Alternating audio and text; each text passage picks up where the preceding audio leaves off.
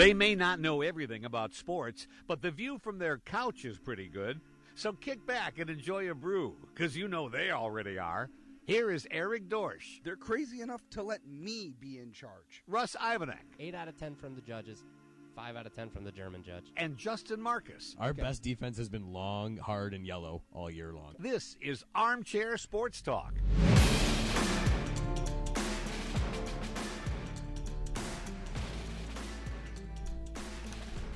All right, welcome into Armchair Sports Talk. As usual, I am your host, Eric Dorsch. Uh, football is officially over here in the city of Detroit, but guess what? We're not ready to stop talking about it because it's, for right now, we're great at football because it's not happening right now. So we're really good at it. Uh, so to keep this discussion going, talk about the new offensive coordinator the Lions have gotten. Uh, I'm going to bring in Russ Ivanak. Russ, how you doing today, buddy? Hey, I'm doing good, man. How are you? Oh, I'm fantastic. We're going to get to still talk about football, and it's not going to be upsetting because we it's not bad. It's at least not bad. It's good things in theory. Uh, but for the bad things, we have to bring in Justin Marcus, who will always keep us in our place. Jay, how you doing today, pal? What's popping, man? You sound so enthusiastic and ready to go. I can tell. Well, when you when you bring me on like that, I mean, I might as well just come with the heat to go. All right. Well, that's Let's fair. That's fair. You want me? I'll reset it. Bringing in Mr. Sunshine. Just no, no one's gonna believe Mr. Sunshine. No, Sunshine no, Justin no, Marcus. Yeah, I can't sell that, buddy. Sorry. Um.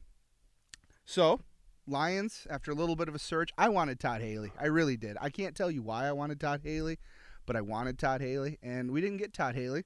Uh, we went with Darrell Bevell, a offensive coordinator for the Vikings from 06 to 10, Seahawks from 11 to 18, won the Super Bowl uh, with the Seahawks, and just for me because he's a QB and I, I love it. Four year starter at Wisconsin. So, uh, other than that, I know diddly about this guy. Uh, Russ's video yesterday gave the impression that we might actually run the ball, and uh, you know I'm always for that.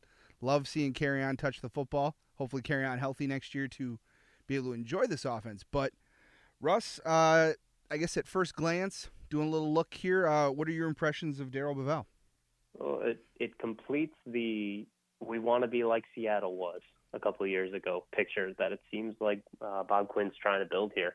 Um, four out of the seven years he was with Seattle, they were in the top five in running. Mm-hmm. kind of sounds like it falls in line with his whole commitment to the run thing. Yeah. Now, four of those years, those same years, they ran the ball more than 50% of their plays. That's unheard of nowadays in the NFL.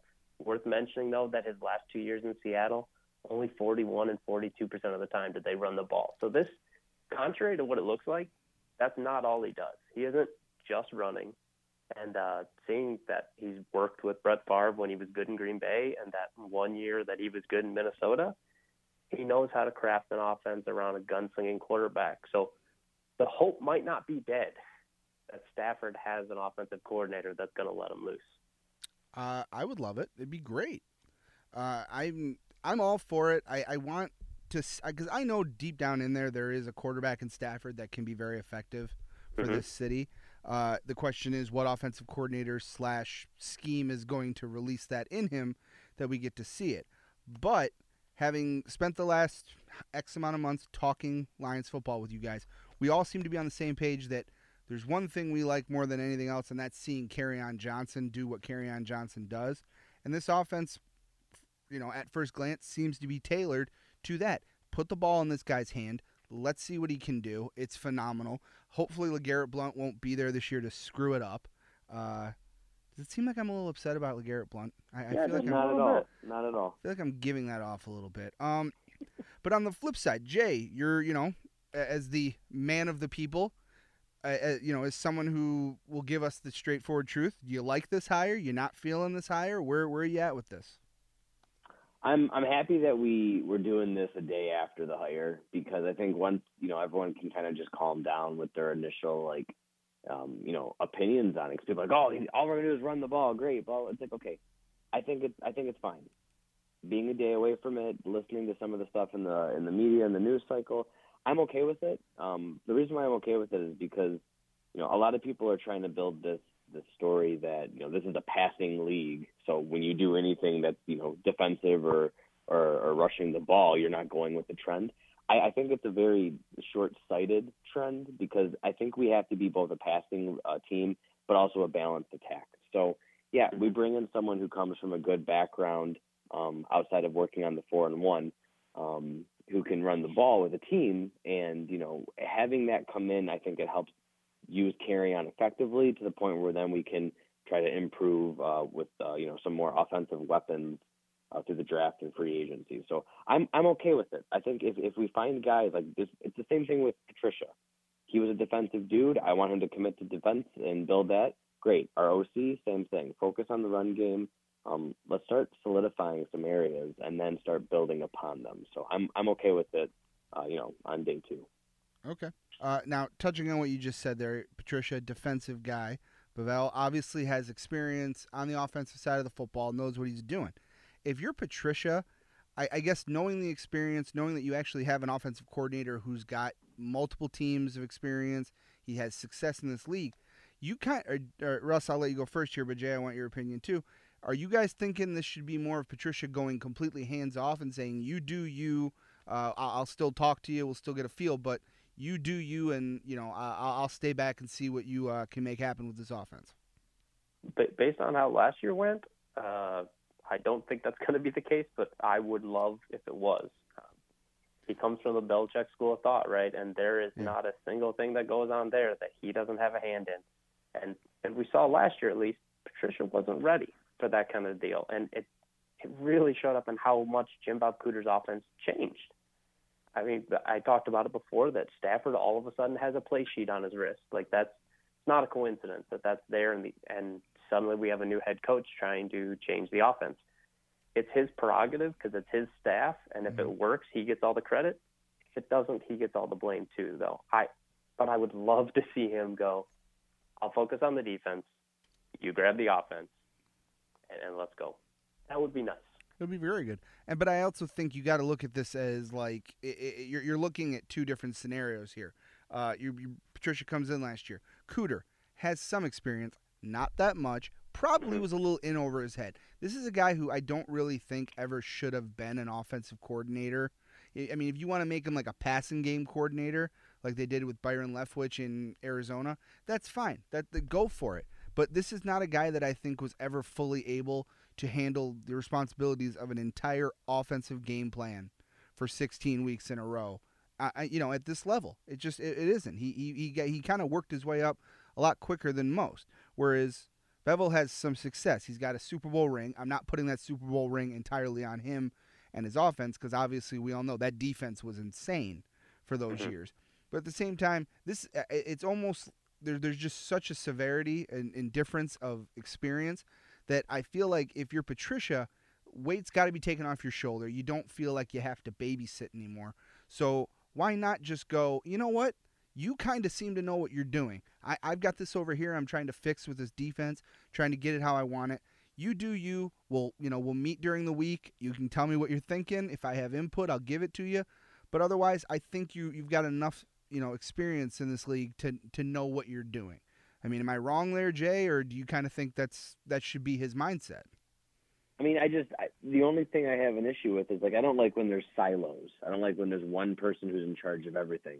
It might be you know simple to blame that one person and move on and grab a new person, but I for if, if a head coach, be it any sport, I want you involved in every aspect. Um, do you delegate and let those people do what you hired them to do? Yes, but um, you know, like like you said, you, when you win, the coach is going to get all of you know the the compliments and the success. But when you lose, we're going to be looking right at Patricia again. So I want him involved as as much as he can be to the point where you still let the other person work.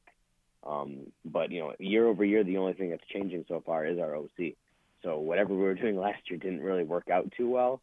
Um, so at a, at a minimum, I would not replicate whatever delegations were used uh, for this past season.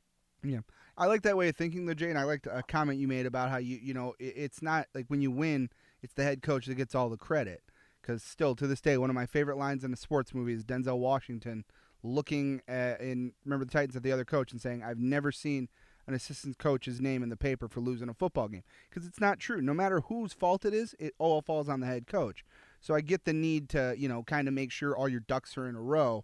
I just feel like with this hiring, and believe me, I'm not trying to oversell this guy as the second coming of anything. We could just as easily go out and have as bad an offense as we did this year. Uh, it just will look different.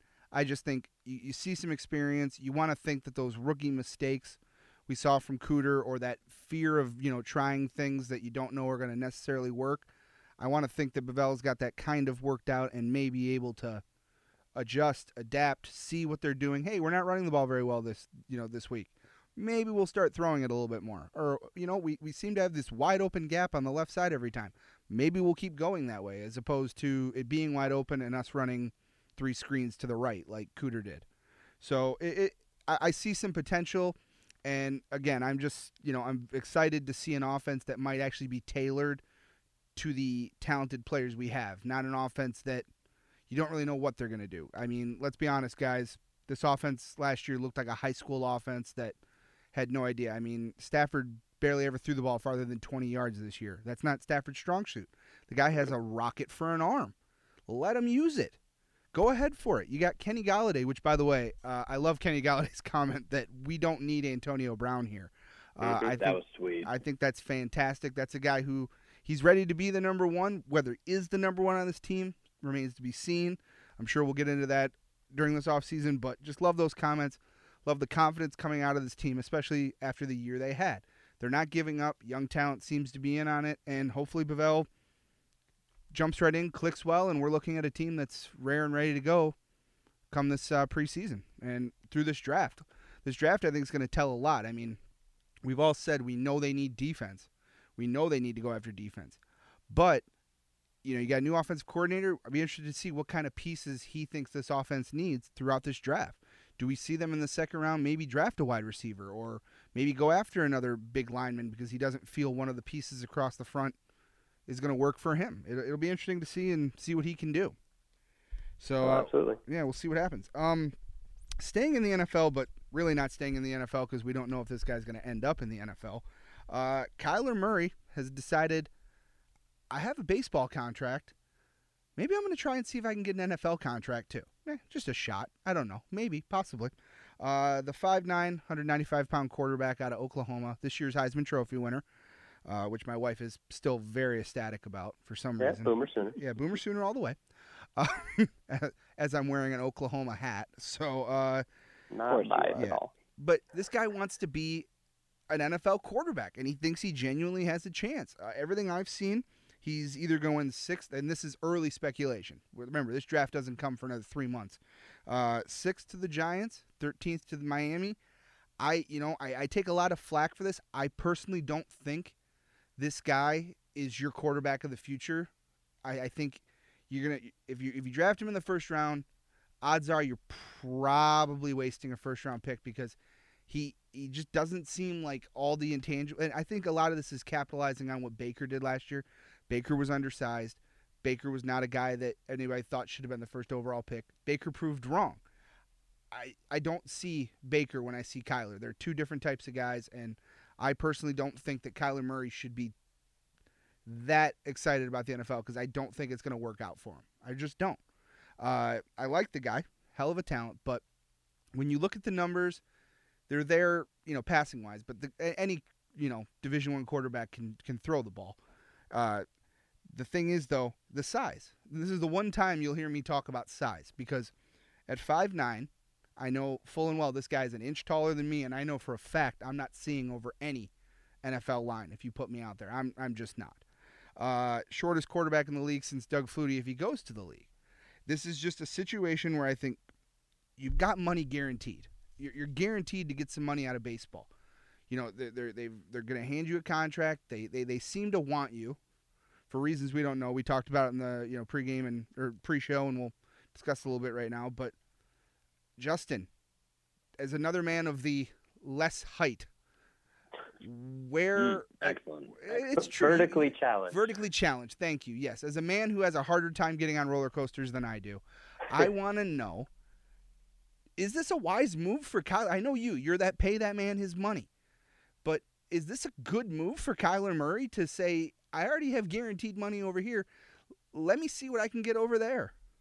Yes, it, it's it's it's leverage. I mean, if you're um, if I mean, maybe a more humbler person wouldn't, uh, you know, take advantage of that. But it's it's sports. Everything is inflated, and the dollar is huge. So when you're sitting in between two different leagues, um, get paid. I mean, and yeah, is there the whole okay health versus longevity and your career? Yeah, you can weigh that out. But if you want to gamble, there's there's hundreds of players that do it every year for the NFL. So I would I would do it in a heartbeat. I would leverage both teams against each other. Oh, whoop de doo! I got to give the Oakland A's like four and a half million back. I will because I'm probably going to make like you know twenty thirty whatever the entry level first round thing is because I'll probably go in the first. Um, I mean it's it's money, right? You don't know we don't know what his world's like and what he's got to pay and who he wants to take care of and. Uh, if you have a chance to make more money, the the dollar is still green in both leagues. Last I checked, I would I would chase the dollar.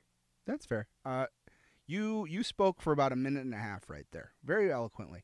Uh, I all all I heard was Pay that man his money. over and over again. Hell yeah! It- It's like that TurboTax commercial where it's free, free, free, free, free. That's all I heard was just that over and over again. Uh, to be honest, I mean, don't me wrong. I'm not trying to take away how athletically gifted this player is. I mean, the guy literally has the potential to be a you know pro athlete in two different sports. That's that's a rare thing, and you know when it comes along, it's great. But I mean, it's a straightforward question. Russ, if you're the GM of any one of these 32 teams, are you willing to take a first round pick and commit it to Kyler Murray? Knowing Uh, that knowing that he's got a pro baseball contract and if you don't and we're going to get to to this again in uh, with all the NCAA transfers too because I think this kind of correlates. Knowing full well if you don't give him what he wants, he's got a legitimate backup plan. He's not like the rest of these guys where if you don't offer him the contract he wants or you don't you don't give him the position he wants, he can go sell insurance or be, you know, an analyst somewhere. This guy legitimately has bank money sitting in another league. Well, I'll, I'll try and take their mindset as well. So, so one, as an NFL owner, you're not intimidated by the MLB. There, that is 100% a league of 32 old white guys that think my shit doesn't stink, and we're the best thing in the world. Yeah. So that I think they're only concerned as much as the the bullshit reasons you hear leading up to the draft of, well, is he really committed to playing football? Well, f- first off, if he wasn't all that committed to football, he wouldn't have played out his last year and won the Heisman. Yeah. Um, so he's he's at least interested in it.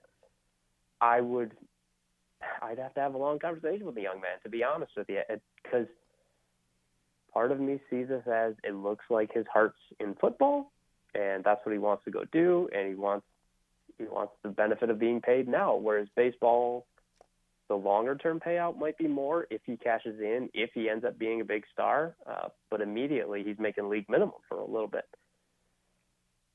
Yeah, it's But I'm also concerned that he is using this as a leverage play because Kyler Murray, the baseball player, this is his this is his best move is to make Major League Baseball think he'd go to the NFL so that they pony up more money to get him to stay. So that there is a definite concern, and uh, I, I think the only way you can answer that is conversations that we're not going to be privy of in closed rooms. All right. Yeah, I mean, it, it, it's fair. It is true. And uh, you actually, while listening to that, you actually brought up a fair question that I'd kind of like to ask. For our gener, I mean, we're obviously we're all the same age, went to school together, you know, all that. For our generation, or for our parents' generation, baseball was America's pastime. I mean, does Mhm. it seem like maybe in the last twenty something years that's shifted a little bit, where now it's the NFL?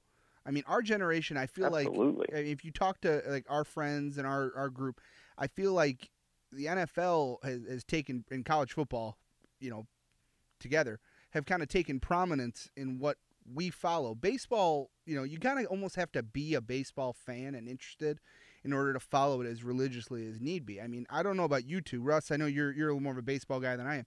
But if you asked me to name off like the top five guys batting average last year, I couldn't do it. I I, I could probably guess at a couple, but Mhm. You ask me who like the top five you know passers were last year, and I'm pretty sure I can probably guess four out of the five without a problem. Oh, So- absolutely. At some point, I has- feel good. But baseball's become the people at the stadium are the people that are diehard baseball fans and the people that are there on work trips to drink. That's like that, that's fair. that's who it is. It's not the casual fan watching baseball anymore, but you find a bunch of casual people who don't even really care about football tuning in on Sunday because it's popular.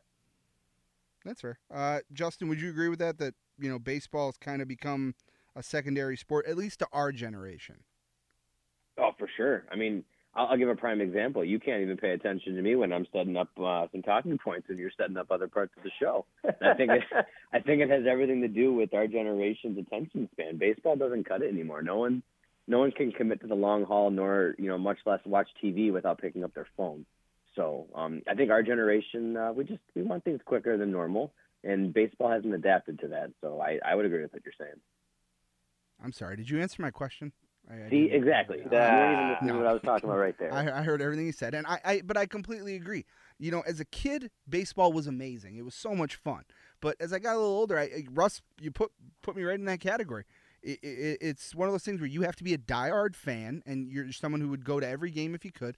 Or it is, it's it's hey, we have 20 tickets to the game tonight. Why don't we get a group together and go? It, it, it's it's become that. Whereas you know, NFL's followed a lot more. It's a lot closer.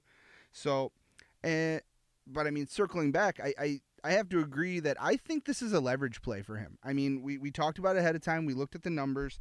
Uh, as I said, projected to be uh, be either the sixth or the thirteenth pick. Obviously, that's very early projections. Things are going to change. To me, this is a guy who I think has to be at the NFL Combine. This isn't like you know a shoe in in the past where guys didn't have to go to the combine because they knew they were going to be you know they they knew they had that job. They knew that they were going to be a top pick. This is a guy who has to go to the combine has to prove to every single team you taking me isn't a bad idea because the heights against you the fact that you, you're not you don't while while you say his heart is in football and I do believe it is that contract sitting in Oakland is just it's a, it's a risk because it's a first round pick you don't get back if he Mhm. decides not to be an NFL player. So you have to go and you have to prove to every team, even the teams that don't need a quarterback. You need to be on the Rams, the Eagles, the Patriots, the Seahawks, or not the Seahawks, the Saints, the Seahawks too, though. Uh, Kansas City, you need to be on every one of their minds. Not because they're going to take you, but they need to be afraid of knowing, oh crap, Miami needs a quarterback. I got to play this guy two, you know, at least two times a year. You know, the this team needs a quarterback. I got to play them two times a year. You want to literally be that kind of shooing of a guy that everyone knows who you are because they're afraid of either having you or they have to have you. And I think Kyler's got a ways to go in proving that. But at the same time, I, I, I think baseball just makes sense to me. I think Oakland appears to really want you. They appear to really, really want you. So why not capitalize on that? It, it just Can I doesn't make one sense. correction to your list there, though? Yeah, go ahead. The Patriots better be looking for a quarterback. That that was a joke, right? Oh. Like you tried to sneak that in there. Why? They're they're going to go to another Super Bowl this year with a guy that should have retired three years ago by league standards. All right, I don't want to get into a Brady convo. I'm all, all I'm saying is eventually that man's going to have to be replaced. So eventually, Ev- they need to be eventually they're going to need a quarterback. Eventually they're going to need a quarterback. But if you tell me your first round pick in New England is going to a quarterback, uh, I think that Bill Belichick might need to start, you know, checking the medications he takes every morning. I'm not saying I wouldn't be mad at it. I, I mean, they're going to have to take a quarterback. I'm, I'm, but if you look at that, to be fair, the Saints should be in the market for a quarterback then too. Drew Brees is be. Drew Brees is what two years behind, or he's two years younger than Brady, if if not Mhm. one and a half. So I mean, I, I understand that the the old guard is it's it's going to go eventually, but if you start telling me the teams that need a quarterback, I feel like the Saints and the Patriots are two teams that are way further down the list in the way of needs at this particular moment for a first round quarterback. Now, it's another thing to say I'm going to take Will Grier in the third round if he's available. That's a smart move. Mhm. First round pick's not something you need to address unless you know something we don't know about Brady.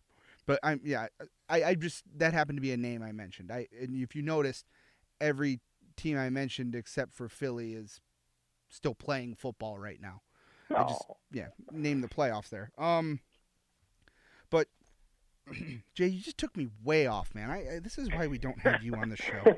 Uh, no, no. I, the point I was trying to make was there's that speculation of the fifteen million dollars that Kyler told Oakland he wanted, but mm-hmm. from the sixth to the thirteenth pick, the you know it, it disperses about four million, but you're looking at nine point nine to five point eight million a year guaranteed for that kind of pick. It, you just have to wonder. I know you said Russ earlier in the week when we were all talking that you know the money takes a little while to get in major leagues but once you get mm-hmm. to it you get it you really do i mean like i said Machado is up for a seven year 175 million dollar contract. It, it, you just have to kind of wonder. Look at Drew Henson. The guy was a shoe in in both spots, and I think he's doing radio in Brighton now because it just didn't it, it didn't work out for him. I'm not saying Kyler Murray's that guy because you, you have guys like Deion Sanders, who's a Hall of Famer in the NFL, probably could have made it in baseball. same with uh, Bo Jackson. The dude could play both sports no problem. But you have to kind of wonder are you really willing to risk the guarantee money for the not guaranteed money? Because look at the, the Cardinals are ready to, sh- uh, for what we see, the Cardinals are ready to ship out Josh Rosen after nine months of being on that roster. So you just got to kind of wonder what what is what does he know that we don't know that he thinks that he's got a just as good a shot in the NFL as he does guaranteed money in Oakland. All right. Well, and to kind of put that this whole waiting to get paid into into Yeah. some context, I think Mike Mike Trout's the best case scenario we can look at here. And he so he's drafted in 2009. Yeah. He debuts, plays a few games in 11, wins Mhm. Rookie of the Year in 2012. Plays both 2012 and 2013, making the league minimum, right? Like f- almost $500,000. The Angels give him a raise to $1 million the next year just to try and keep him happy. And then in 2015, he gets a six-year, $144.5 million contract. So we're talking about five years after he was drafted, he finally got some kind of subst- substantial money, and he was making a pittance compared to what Kyler could potentially get in the NFL for five years. Mm-hmm. Average career length for an for an NFL quarterback, 4.4 years. So we're, we're talking about waiting in the major leagues for what could be his entire NFL career if he doesn't pan out. Mhm. So this is it's concerning a little bit for for his it's a because it's a huge risk. Um, you bring up Drew Henson though. I I wouldn't mind seeing uh, Kyler try football and then and then go back to baseball later if he's really trying to mitigate that risk. Well, personally, I think Kyler, the, where Kyler I think feels the most safe, is he, he's going to spring training. He's going to be at spring training. I mean, Russell Wilson, the quarterback Mhm. for the Seahawks, goes to spring training every year. Yeah, he still does. Still does. I mean, he's going to spring training. So I think th- this is where he, he kind of can get an idea of how he's going to do in Major League Baseball. But this could also hurt him. You go out there and bat, you know, 100 for the year. You Mhm. have a batting average of 100 and like knock in three runs in an entire spring training. Oakland's not gonna. Oakland's gonna be okay with you going to the NFL, but the NFL's also gonna realize, hey, this guy doesn't like. This guy might need the NFL. But Mhm. to be fair, I mean, I get the money is there immediately in the NFL, but I, I also and this is a different situation, but it's also kind of the same. I, I will bring up two guys who were supposed to be cannot miss players because of their intangibles and talent. Ryan Leaf, the dude's like Oof. in prison right now, uh, and JaMarcus Russell, because everybody knows JaMarcus Russell can throw the ball 80 yards from his knees because you have to do that in the NFL for some odd reason. But neither of these guys were in the league, I think, five years after they were drafted. So No. it's one of those things where, yes, the money's there, but if you're looking to have a sustainable, long lasting career, I, I just think that working towards it, baseball is going to be the better in the long run because five years is all that NFL, uh, all the NFL needs to know if you can or cannot make it in this league. And you can very easily go from being that first round guy, the next face of the franchise, to all of a sudden you're Chad Henne, who is just a backup everywhere. I'm pretty sure Chad Henne owns every jersey in the league, just like Josh McCown, because he's been the backup Uh-huh. everywhere. Hey, So- good money being a lifetime backup though. I mean, I, I'm pretty sure. Can't you make like a seriously great living being the bullpen catcher for a major league team? Like, it, you can make money doing you these could, things. yeah. So I, I just, long story short, I, I Kyler's got a decision to make, but I feel like the decision's pretty obvious. Uh, from this conversation, I feel like we're all a little split, which that's good. You know, everybody's entitled to their opinion. So I will see what happens there. Uh, but this is just a situation where I think Kyler would do well to know where the money is, know that there's a team that for some strange reason is invested in you as being their center fielder in the near future, Mhm. no NFL team is going to make you that commitment. No NFL team is going to look at you and go, "Oh, we're invested in you being our the Giants' starting quarterback for the next five years." Not not ever going to happen. Oh, so right. yeah, just categorically, not just because it's Kyler. Yeah. So I just think uh, baseball seems to be the right decision for him. We'll see what happens. But from one OU quarterback to another, now we have this fun thing of the transfer portal in college football because former uh, former Alabama quarterback Jalen Hurts has decided, you know what, Tua's got this. I'm never going to play here ever again. Uh, I'm going to go to Oklahoma. Third quarterback in three years for Oklahoma. Lincoln Riley, if he can do it again, really I think might might have to be called the QB whisperer. I mean, you have Mhm. three guys that are just three very different quarterbacks. I you know, Baker to me was the the undersized, gritty guy who kept the play happening.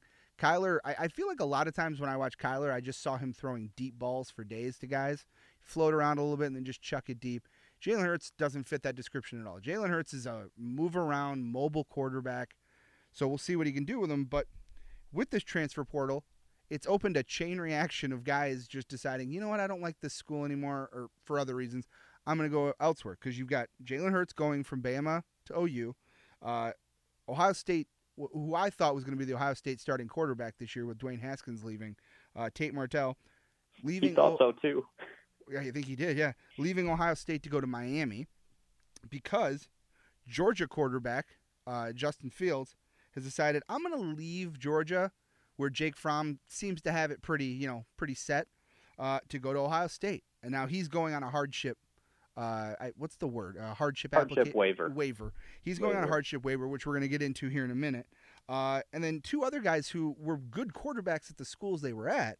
Uh, Wimbush, the quarterback for Notre Dame, has decided to go to UCF, where they win national championships every year. They just never play for them. Uh, and then uh, it's Chris Bryant. I want to say his name's Chris Bryant, but I could be very wrong on that. I should probably do my due diligence before I do things. Uh, Clemson uh, quarterback is going to Missouri because Trevor Lawrence appears to uh, have that job pretty much locked up after winning the national championship this year.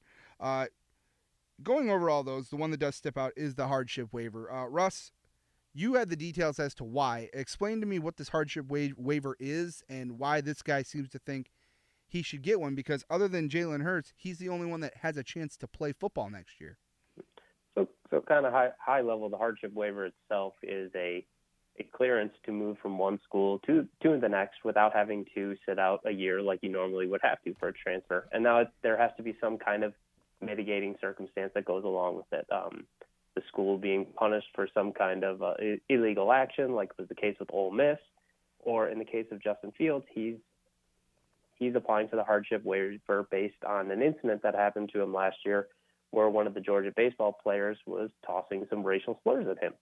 Now, Justin Fields, also being a talented baseball player, is claiming that he was thinking about playing baseball there, and now it does not feel like that's a safe environment for him to do so. Now, understandably, if you have someone that uh, is throwing enough hate speech at you that the school dismissed him from the team and dropped him from the school altogether, there's probably something there where that makes you uncomfortable, and it's really not an environment anyone should have to be in. And uh, I, I think for that case, he's he's probably going to end up getting this hardship waiver. It also helps that the waiver itself only has to be really approved by the school. So if the school doesn't dispute it, the NCAA never gets involved. He gets his blessing and he moves on. So it would it would take Georgia saying, "No, we don't think what you went through was bad," for him to not get this hardship waiver, and that's a that's a bad look. Yeah, it's not a great look. Not a great look for if you want to be a major program in sports. No, Um, my also my apol- my apologies. Uh, it's Kelly Bryant, not Chris Bryant. I don't know where There I get Chris go. Bryant, but uh, Kris Bryant's the uh, shortstop for the or th- shortstop or third baseman for the Cubs. That's Third where I got that confused.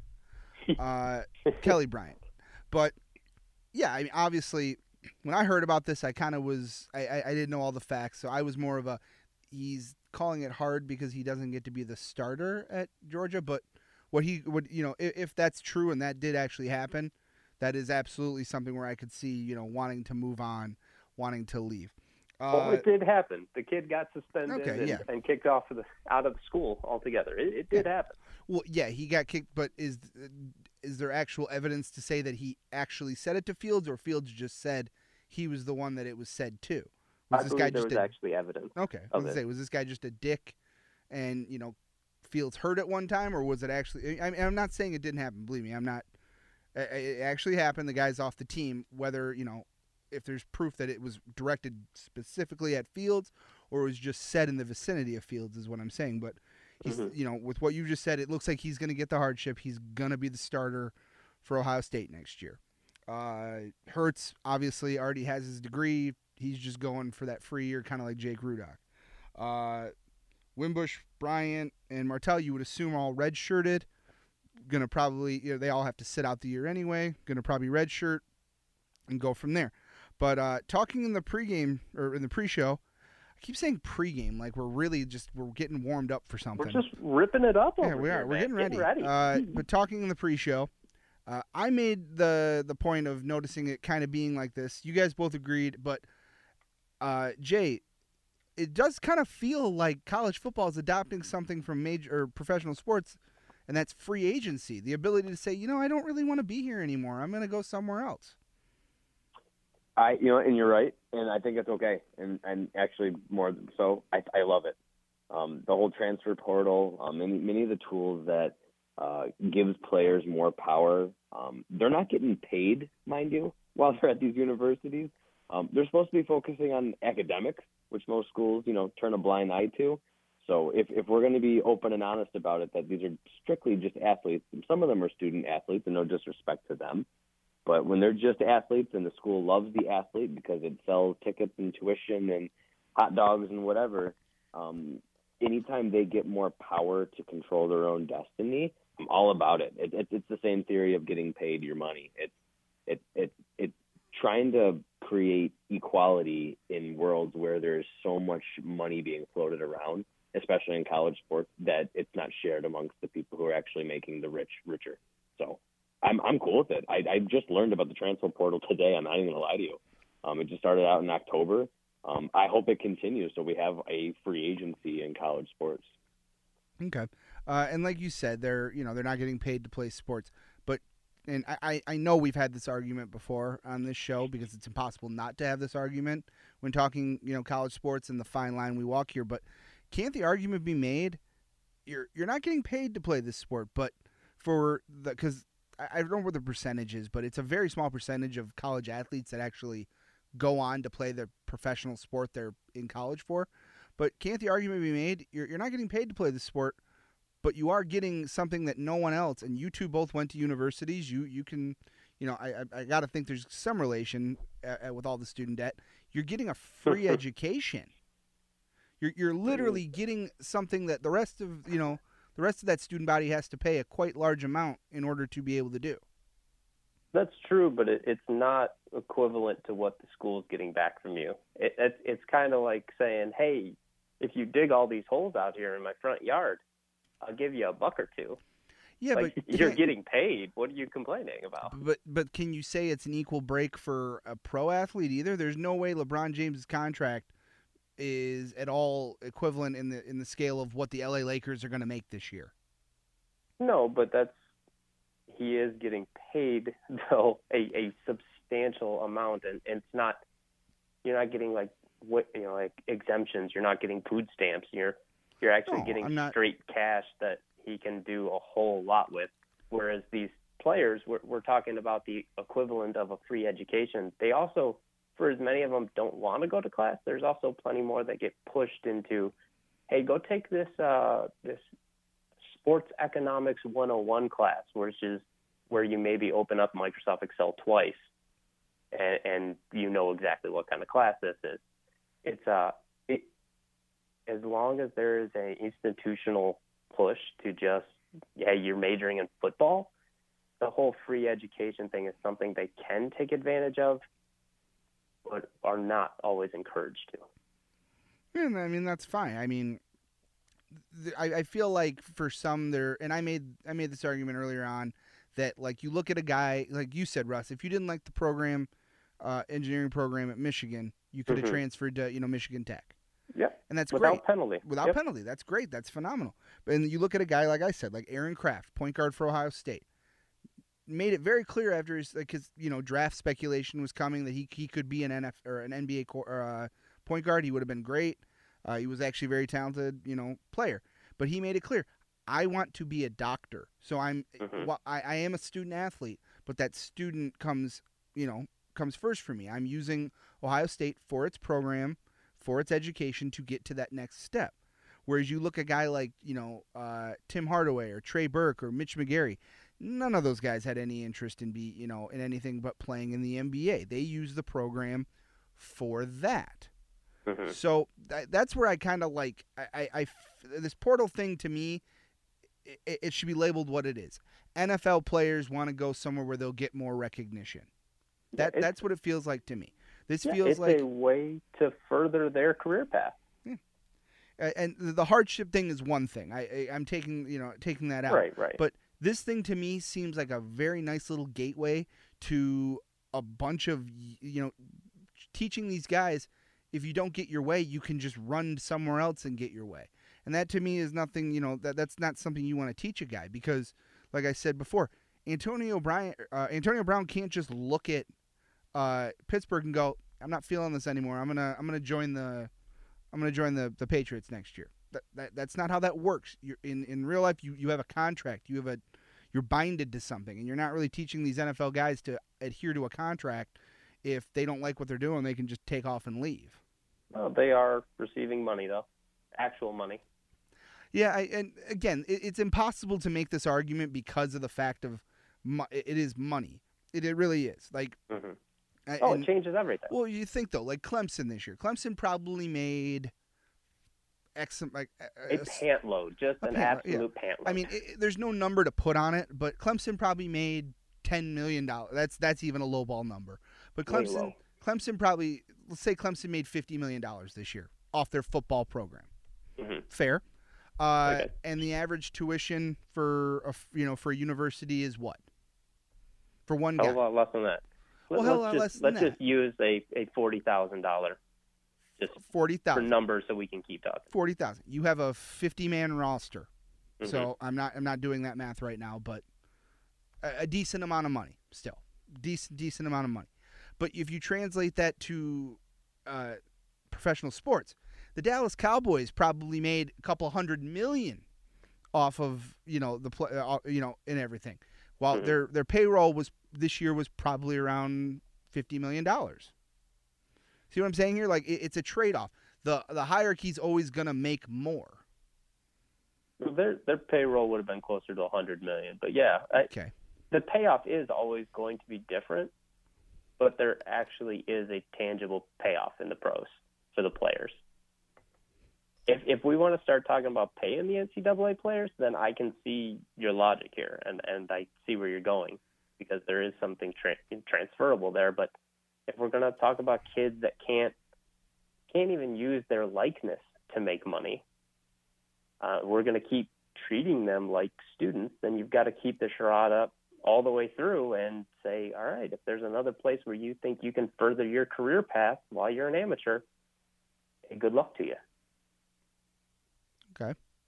I mean, it, I, I see what you're saying, and we've had the discussion of paying Mhm. at they're paying the athletes and all that, but then you get into this whole thing of eventually it's literally going to be college football players signing contracts because we've we've said there's no reason you can ever pay Kyler Murray the same amount of money you're paying the backup kicker.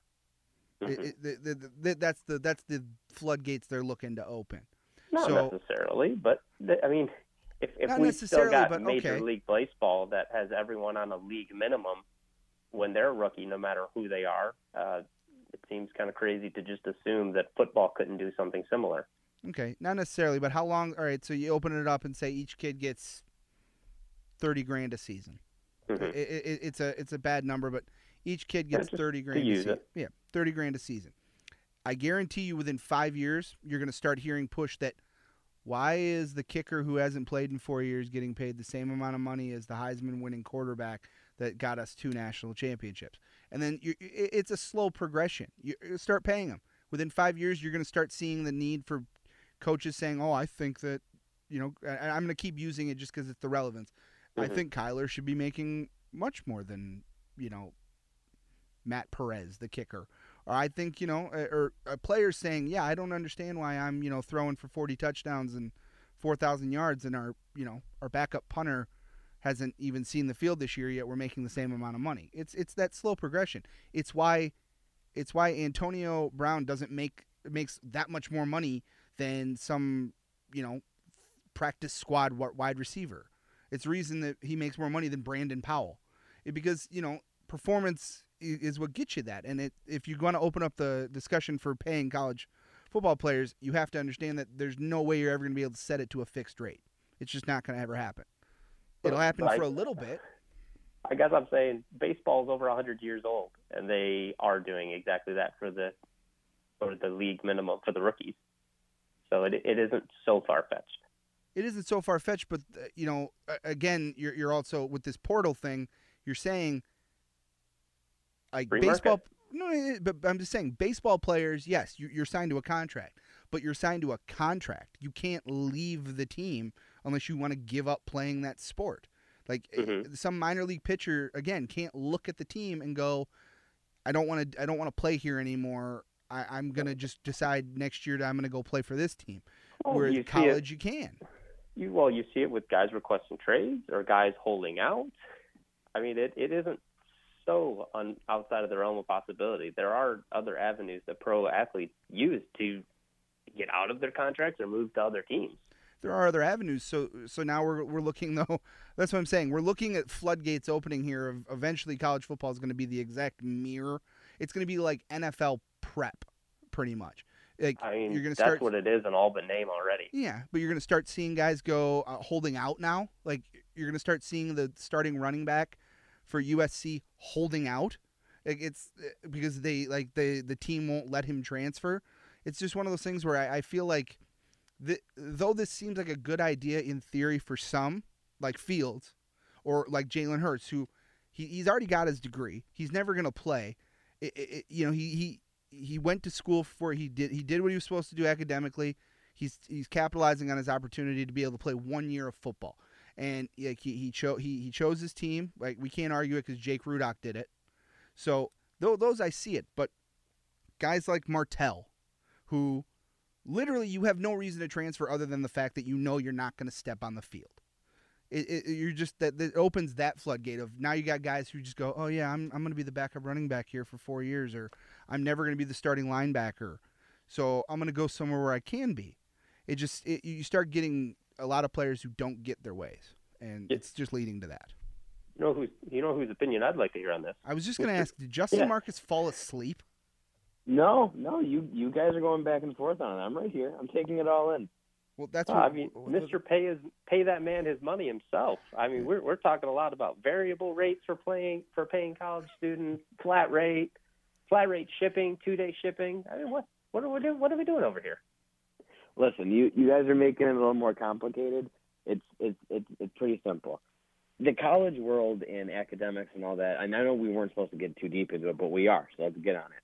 Um, the the college model is like ridiculously inflated with money, right? Yeah. Look at your student loans, look at your interest rate, whatever.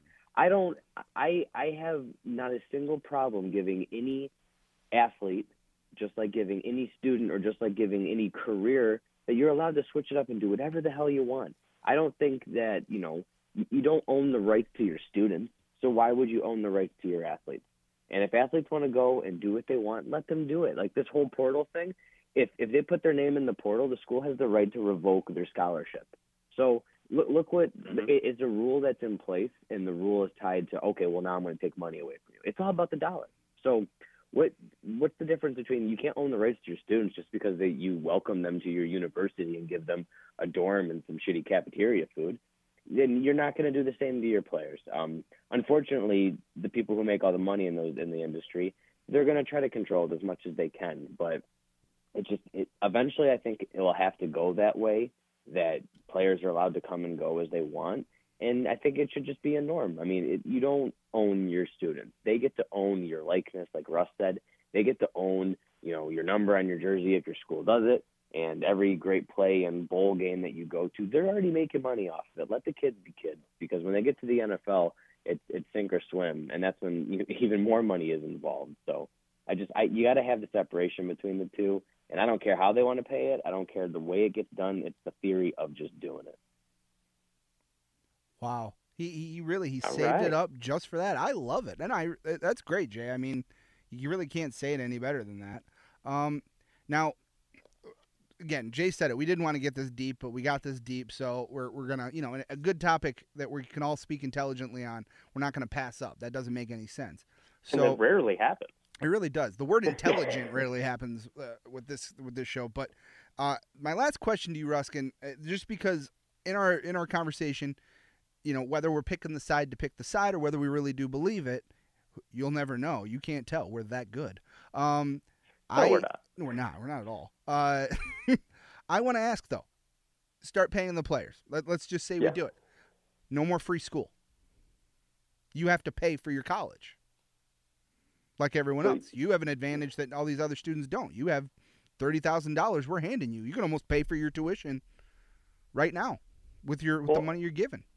I'll say if you prorate that amount to include some kind of compensation for tuition, All right, yes, be- discount because- discounted tuition. 40 grand a year gets down to gets knocked down to 20 20 15 to 20 a year. Right, as long as they can still accept other scholarships. Yeah, yeah, yeah. Uh, yeah. I'm okay. I'm okay with that actually, because it's it's something where if you don't give some kind of discount or or even enough to cover the full tuition, then you're actually end up punishing the players and you're going the other way because now there's this new cost that completely takes away all the money they're spending and. God, that sounds exactly like something the NCAA would do. Thank you for putting that out into the ether. Mhm. But, but I, I mean, yeah, uh, I'm kind of okay with that. That kind of levels the playing field with regular students. Um, if you can earn other scholarships for your economic situation or your academic situation, then great, right? That that's more money that you don't have to spend. But as long as they are fairly compensated, and, and I think we're going to be at a point where that compensation will be well above what tuition would have been anyways because of the kind of money that's going in there. But but no, I I can get on board with that.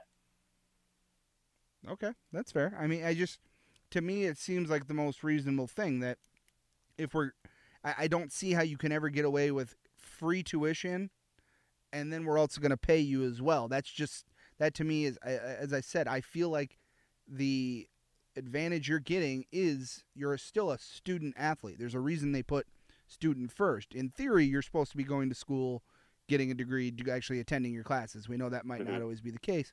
So I feel like your advantage is you're getting a free education, you know, while everyone else is not getting that, or most everyone is. I understand there are people that, you know, Yeah. get scholarships in other ways.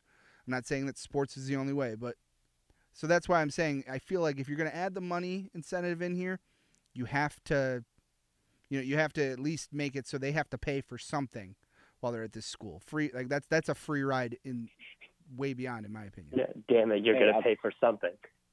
It's true. I'll tell you. I'll tell you one good thing though. Say that they're not getting compensated enough. They got to take out student loans. If you got more people taking student loans out, there's more money in the pot. Thus, the interest rate should go down a little bit more. Oh, they will Um, not. So, oh, I know, I know, but I'm just trying to be logical about it. That would be awesome because you know, 6.8 percent is just oh so lovely right now. Oh God. Yeah. Why are you the way that you are? Oh, don't even drop that on that Oh, topic. man. That's not fair. I yeah. didn't create the bullshit, you know, student loan, parent loan baloney that's going on, but let's not do that right now. so just uh, so as our usual, Justin's all for Pay that man his money. give the kids their money. Just give it to them. Always. So Hey, as long as we're uh, throwing out crazy ideas, I, I got a crazy idea for the uh, transfer portal and the hardship waiver to expand it a little bit here. okay. I uh, I got to give my uh, my lovely girlfriend Mana a little credit for this one because she came up with the majority of it. We have the last two teams in the in the in D1, right? The worst two play each other. We call it the Pabst Blue Ribbon Bowl, right? You get a blue ribbon as the participation. You tried. Whoever wins that game, your players hardship waiver to everybody. I'm sorry you had to deal with this team. go wherever you want right away. yes. Oh, I love it. But yeah, I'm in. Let's do it. I'm good. Pabst Blue Ribbon Bowl. Let's do it. I thought One you were gonna go down the path of like um it's like what soccer does when like you qualify to be in certain Yeah, I thought that's where you were going, but I like this better. It's like, ooh, sorry for having to deal with that. You can go just, just Yeah. sprinkle across the uh the, you know, the football landscape. That's excellent. Yeah.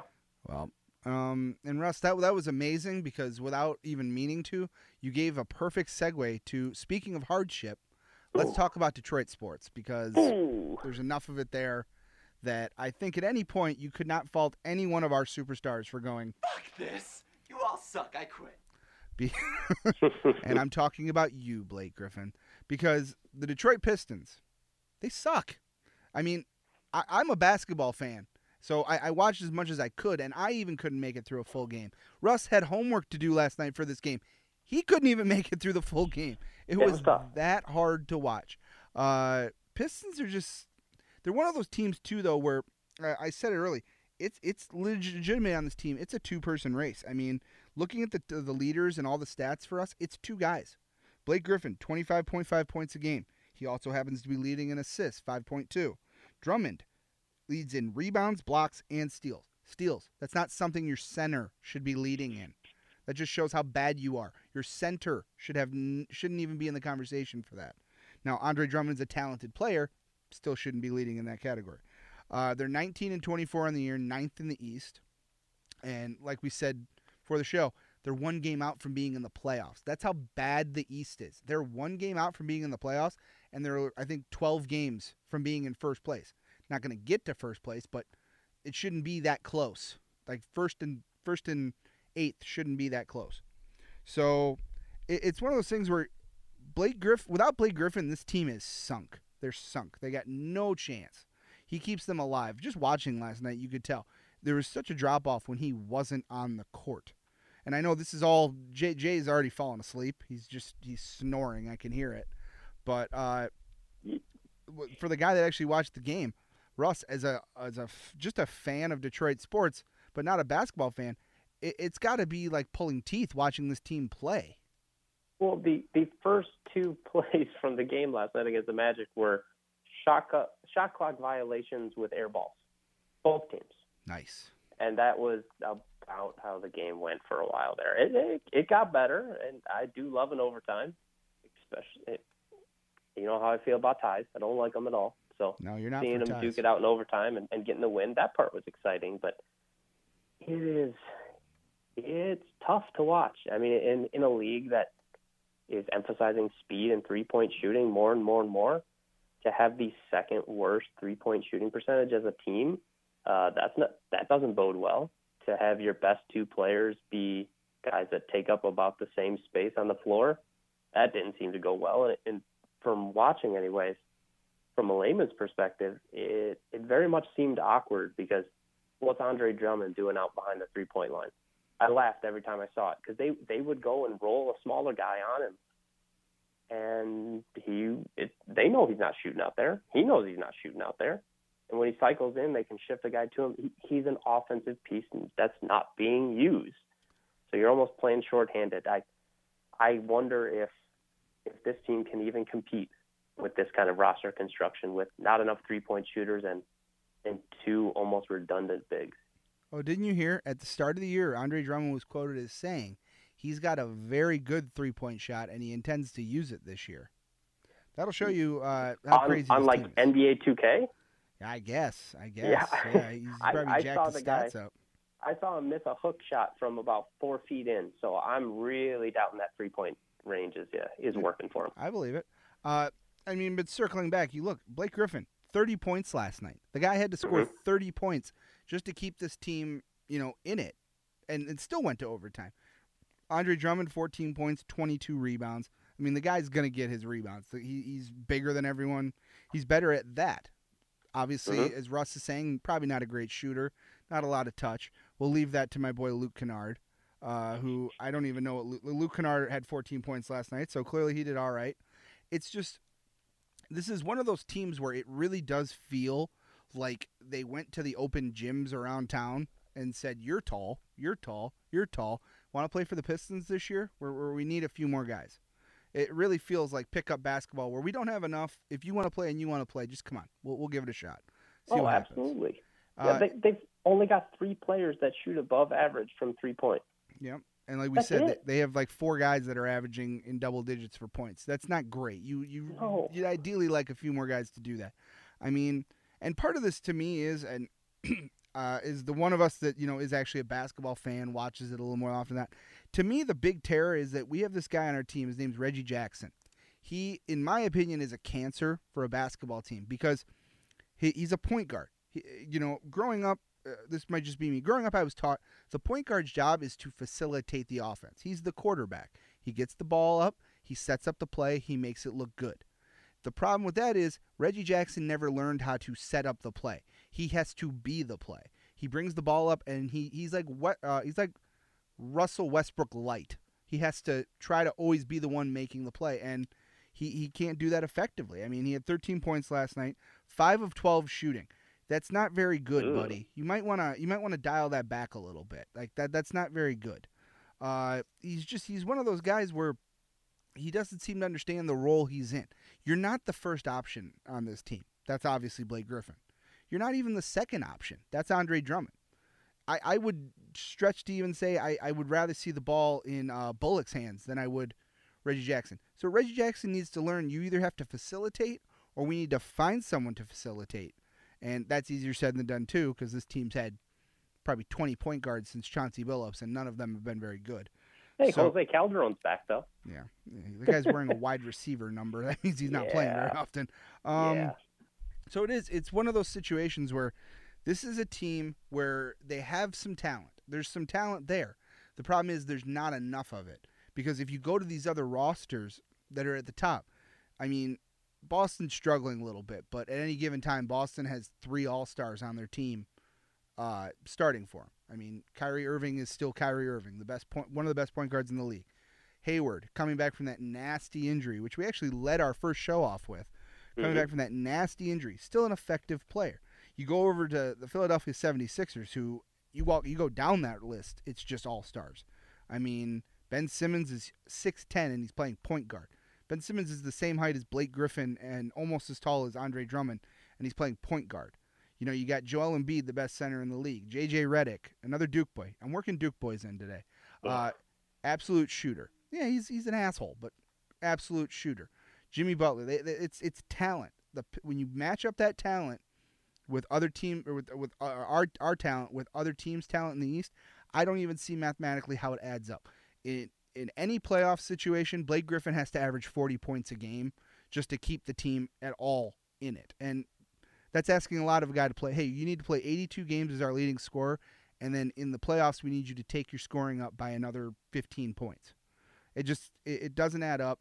This to me feels like that long climb for a quick drop. Hmm It's going to be we're going to get in the playoffs, and it's going to be a one and done bounced in four scenario because you're going to have to play.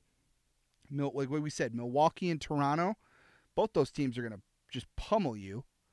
Even if you do get lucky and somehow work it where you're in the middle of the pack in the East, you still have to go up against Indiana, who's got a lot of talent, or you have to face the Philadelphia 76ers or the Boston Celtics. Two teams that, at the start of the year, those were two favorites to win the NBA championship this year. So, I mean, and then I, for some fluke reason, which it'll never happen, some fluke reason you can get through the East. You have to, you're going to have to go up against Golden State. I don't know if you guys know this. Uh, we watched basketball last night, Russ.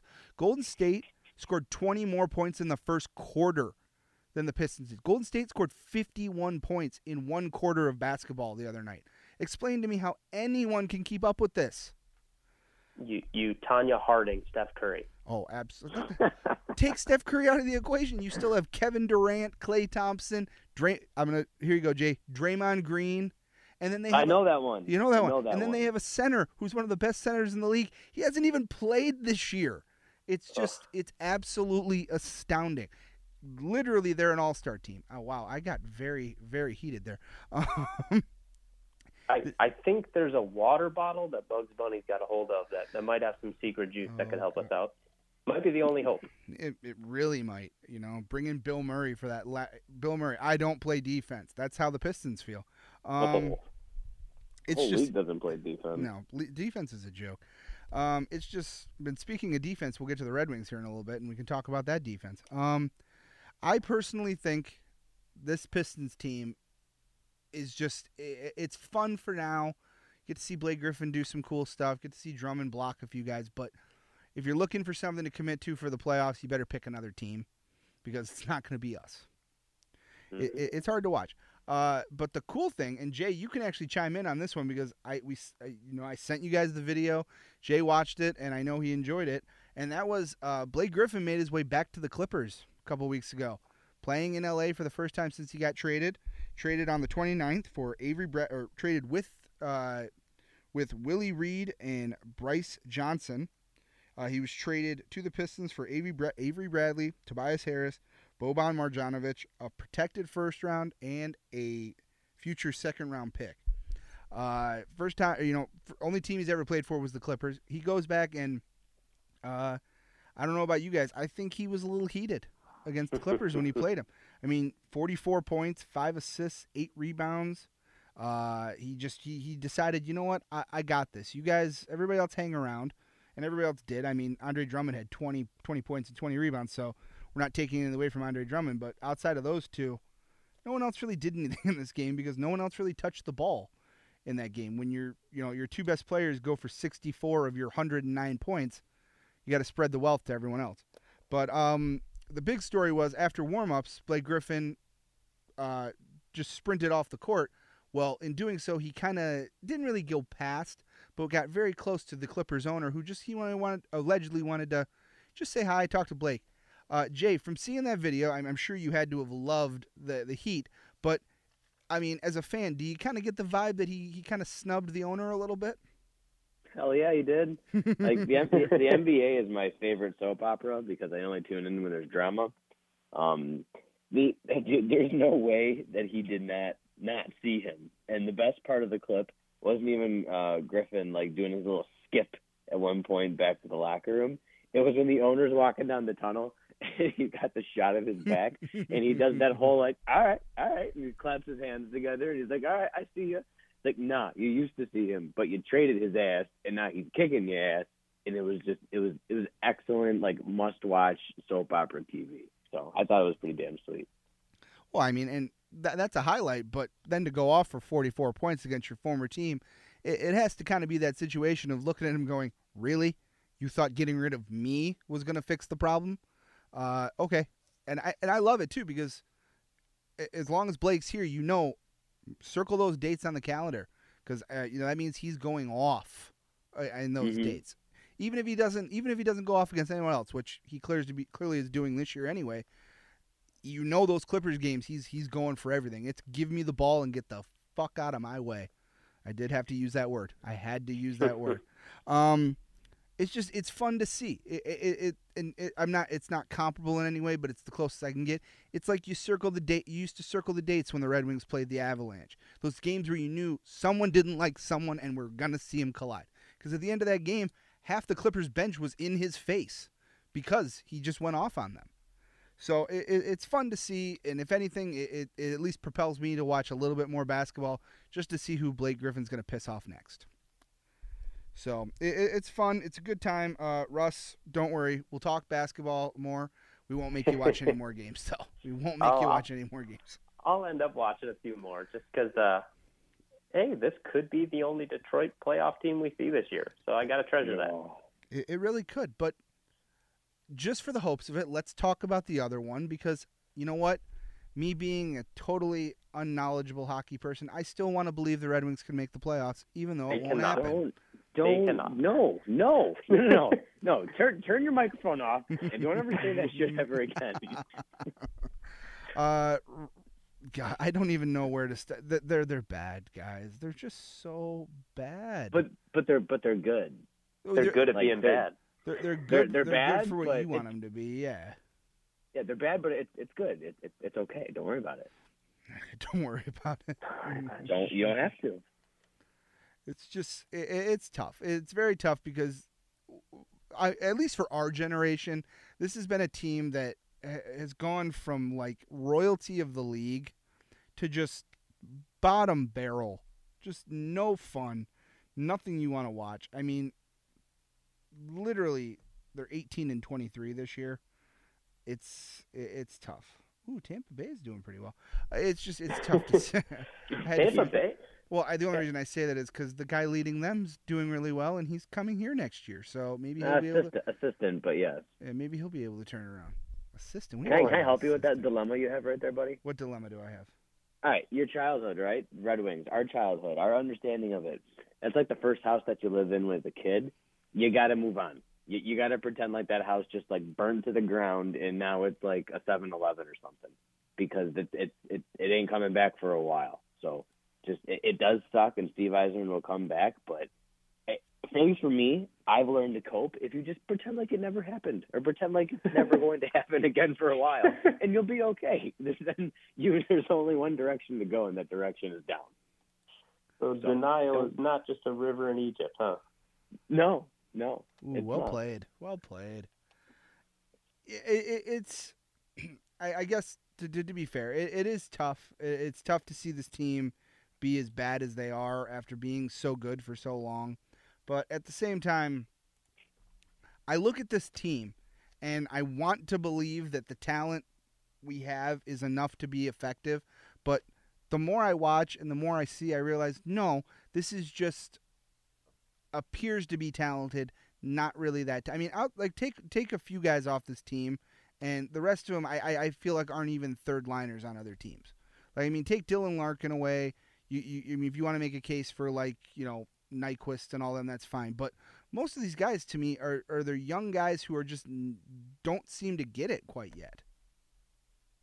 No, Uh, that's, it's that's very absolutely right. I mean, that's part of the reason why they're such a bad team and why getting all these top picks is a good idea because there isn't top end depth on this team. There is there isn't even depth. Right? Like they, you you've got Larkin, you've got Nyquist who plays well with Larkin. Athanasiou is second in the team in goals and and at times is is a good like middle six guy. And then hopefully Mantha shows up because you've got nothing else after that. That's Yep. fair. But uh, but hey guys, uh, Jay, I, this is gonna make you so happy. But uh, Tyler Bertuzzi had a hat trick. His Oh. first career hat trick. Loved Bertuzzi. Hat trick. No, it, it was no because no because that No. that was my that was against my goalie in fantasy, and I got absolutely boned Oh, by it. get him. Bring him up. Not happy about oh, that. good for you. And then and then the Ducks and then the Ducks walk in with their amazing track record and they win again. So not only are they getting out of being the bottom barrel a little bit, but my goalies in fantasy are losing. And it was Mantha. Mantha have all people had to break the tie in that game. So no, not good. I don't like Bertuzzi's hat trick. No, thank you. You'd be nice to Mr. B- Bertuzzi. He's he's good. But can I can I give you some upside on some of this other stuff though? Yeah, absolutely. Jay, listen, Russ and I talked a lot tonight. We want to hear from Yeah, you're up. All right, I'll take care of it. Go for it. So they they they lose they, they win against Minnesota and the Ducks, which is great. Whatever. I'm I'm I'm beyond that. Um, you know where I stand. I want them to competitively lose every single night. Okay, but if if they can't do it because they're going to start winning games, um, there is some benefits with other teams that are in the bottom half of the league. Yeah. Um, Philadelphia apparently is learning how to play hockey again, and they're doing a damn good job over the last two games. Um, Florida's going to get Trocheck back, which um, he's an integral part of that top six offense down there. Um, and just going across the board with the other teams down there. Uh, the Hawks, uh, Delia is ending up being a good goalie for them, with Corey Crawford being sidelined with a concussion. Uh, the only team we have to look out for is Los Angeles, and they are averaging the least amount of goals per game. Um, so I think if we, even if we win games at this point, we're still worse than a lot of those teams that I just listed who are getting some good pieces to help them succeed more often than we are. So I, I think you know we're gonna we're gonna push through this season, um, but we're gonna be happy when it's draft day. Um, I think Nashville is holding the draft uh, for uh, next year, so um, just be, be on the lookout for that. I'm I'm happy because other teams are finally putting some pieces together where you know we're just floating with the you know basically you know what our team is. I just realized this on offense and defense. We're basically Brendan Smith multiplied a million times and Tomas Jurco multiplied a million times. If you try to go find those two guys, they're not on the top line of anything for any team. And that's what, you know, your Helms, your Manthas, um, I'm sorry, Glendening. Um, there's other pieces that aren't going to cut it to win a championship, and we're just riddled with them. So um, just be happy, let them competitively lose, and we'll be talking about a different team next year. Oh, I, I've got another bit of optimism. If we want to throw that on top of the pile, Absolutely. we we've got a chance for the Detroit Red Wing to set a a good record. Larkin is one goal away from setting the league record for OT winners. There's there's only five other guys who have ever scored as many as he has right now, and he's just one away. So hey, if if the game goes overtime, it's worth watching. The rest And how- not as much. Do you do you know how far uh, Eichel is behind him on that list? I would have to look, but it can't be too far because Larkin only has four. Okay, because I know Eichel Eichel buried another one. It was a Oh, beauty was the other sweet night goal too. last night. Uh-huh. But hey, No. hey, we get a little bit of sunshine, right? It'll be okay. Yeah, yeah, yeah. You can we can set a positive record and get a top pick in this in the same year. That's a that's a decent deal. No, I want to make the playoffs. That is Don't- not no, mathematically there is less than one percent of a chance that they make the playoffs this year. So you're Eric, give me- saying give me there's a one- chance. No, I No, am not. no. Give me one good reason, or what's the, what? Not even your reasons. I don't care about you. Give me one benefit to the team of making the playoffs.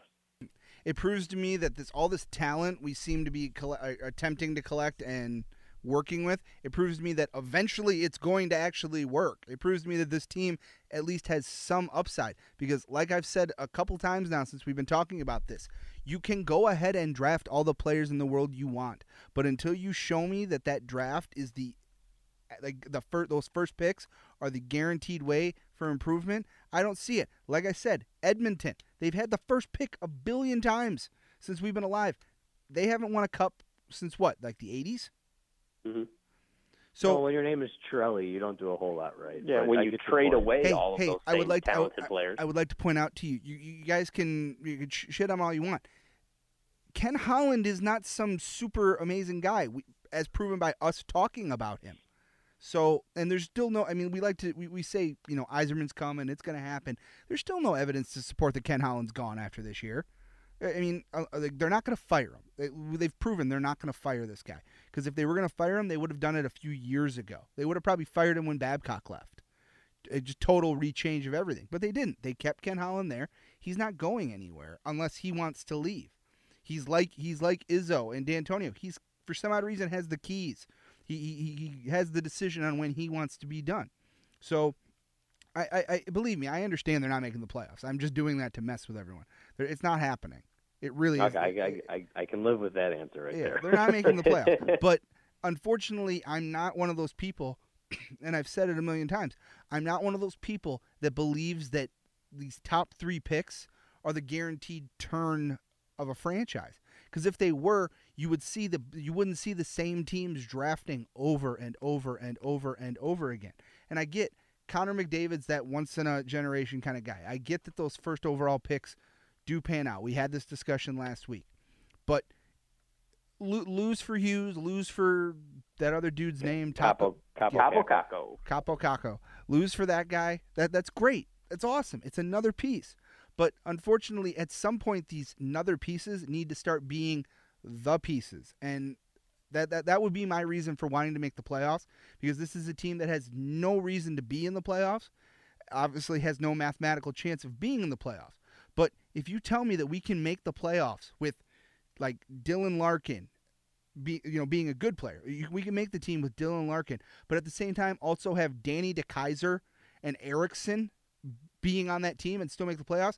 It gives me hope that these new good players we apparently have coming, whether they're in Grand Rapids or from the draft, gives me hope that that's just you know that's extra. That's just even better.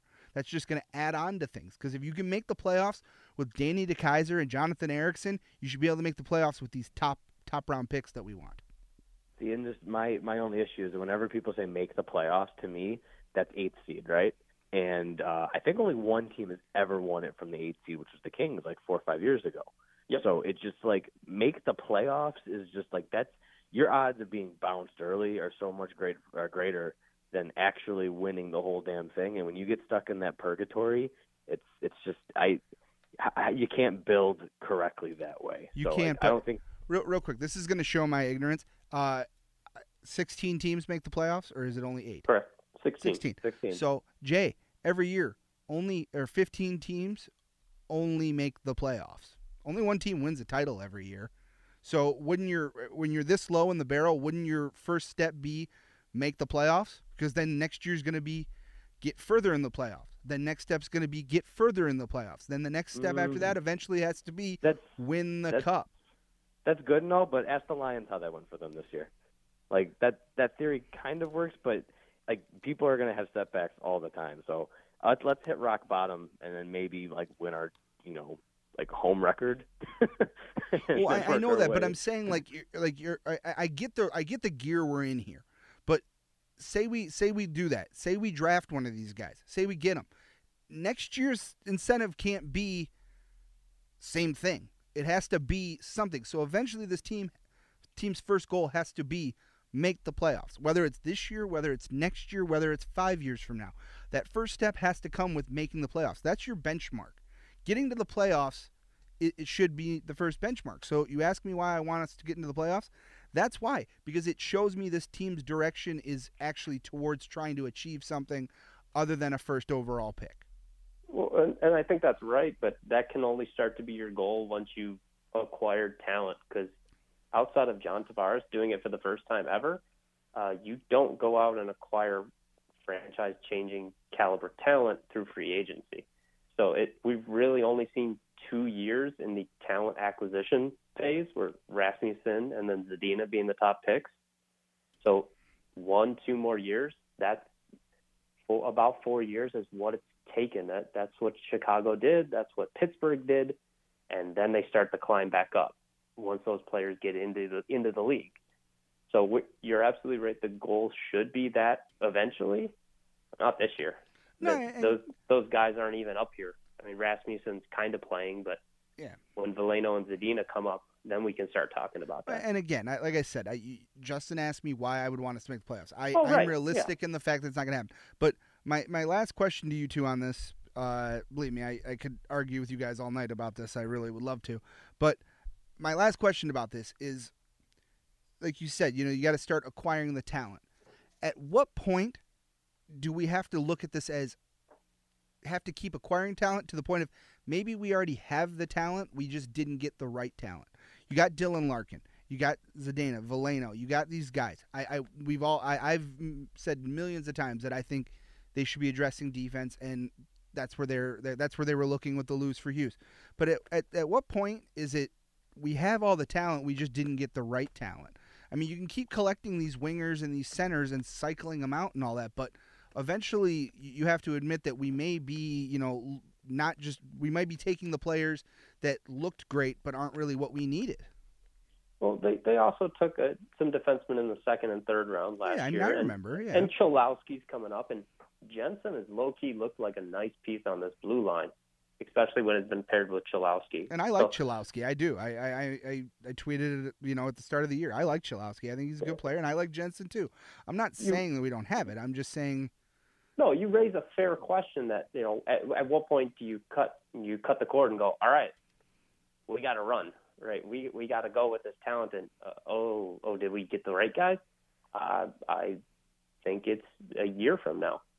You're ta- you're talking about that, maybe two, uh, because you you actually have to try and get the talent a little bit before you can say, all right, did we get the right talent? Because it, it takes less and less time now, but it takes time to really even be able to evaluate if you made a right pick or not. okay. So to be fair, I mean, and again, this is all speculation. This is just our opinion as fans. Oh yeah, by your by your theory, and Jay, if you don't agree with this, by all means, please chime in. We're, we're, we we want you to actually be on the radio tonight. Um, uh, my my thing for you is, are you uh, by by 2020, 2021, we should be an effective team. yeah. I I mean I've I've been pretty consistent this season. I think this team is two to three years away from being competitive, and and once we hit that mark, yeah, it's it's go time.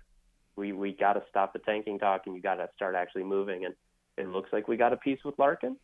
Uh, Veleno's looked really good down in down in the uh, minor leagues. So it's yeah, you give him a couple years here still. You get a few more guys, and that's when you got to go. That's when, if they're not competitive, we we start to get a lot of problems here. Mm-hmm. No, and I, I agree with exactly what you're saying. Um, only a couple caveats to it is that you know there there there are times where you don't have to have all the pieces of the puzzle to say that you did a good job. And what I mean by that is look at Toronto. Look at their back end on their defense.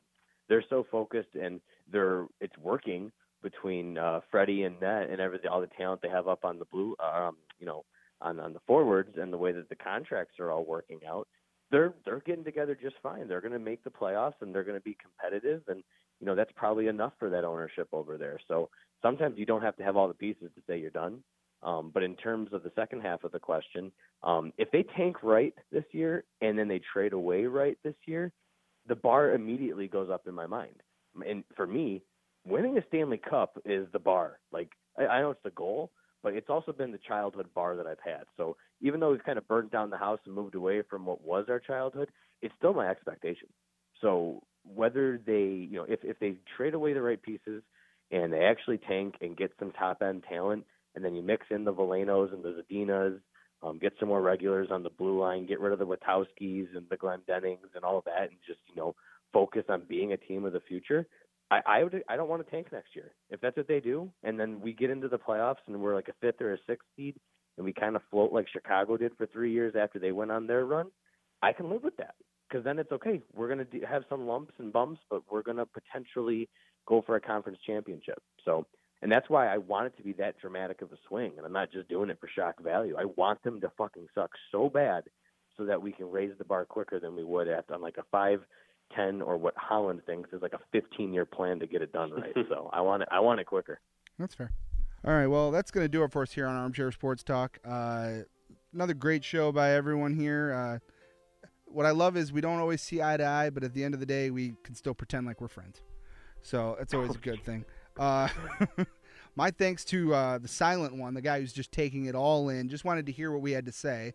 Uh, dialed him up to be on the show, and he, he was on for a little bit, so it's always a good thing. Uh, Justin Marcus, we appreciate you taking the time, buddy. Hey, anytime you guys are going to go at it like that, I will gladly step aside and watch the dog fight. So don't you worry about it.